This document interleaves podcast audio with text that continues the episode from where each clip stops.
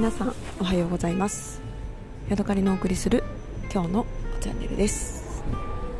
はい釈迦壇ハイキングを終えてですね今私バスを待っているところです。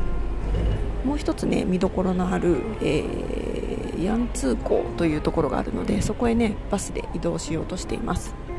えー、バスのね2日間の乗り放題券を買っているので、まあ、何回乗っても大丈夫なのでね、えー、1回1回の出費が気になる私にとってはいいや。チョイスだったかなって思っています。さて先ほどですね、あの、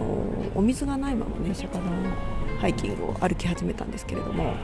えー、水がないと思うとねそれがすごく気になってなんかね4時間もう往復かかったらえー、具合悪くなっちゃうかもと思ってねすごい心配になりました、まあ、結局ね往復2時間ぐらいでそこまで厳しいハイキングではなかったんですけれども途中でねお水を買ったらねすっごくね元気が出てきて、えー、もっともっと歩けるぞっていう気分になりました。あ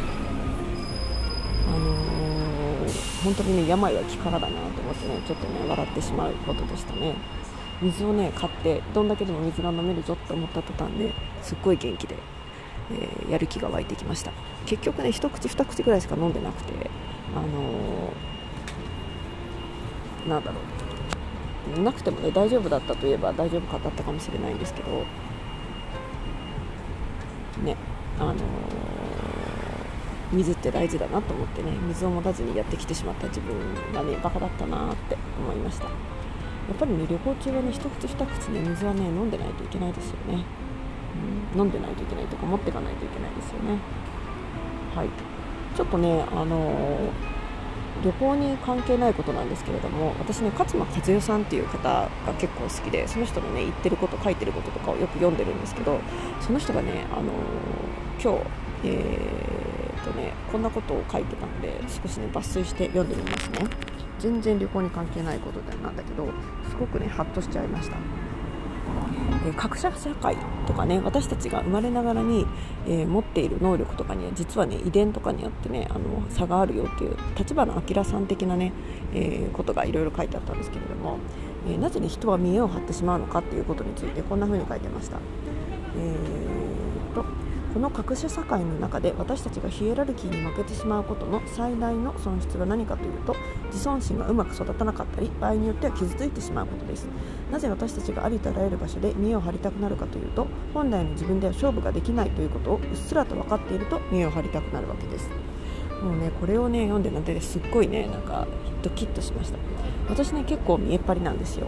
あのこんだけね毎日毎日喋りまくってることから分かってるかな分かられちゃってるかなと思うんですけど結構自己顕示欲が強いしうんなんか聞いて聞いてオーラ聞いて聞いて人間なんですよね。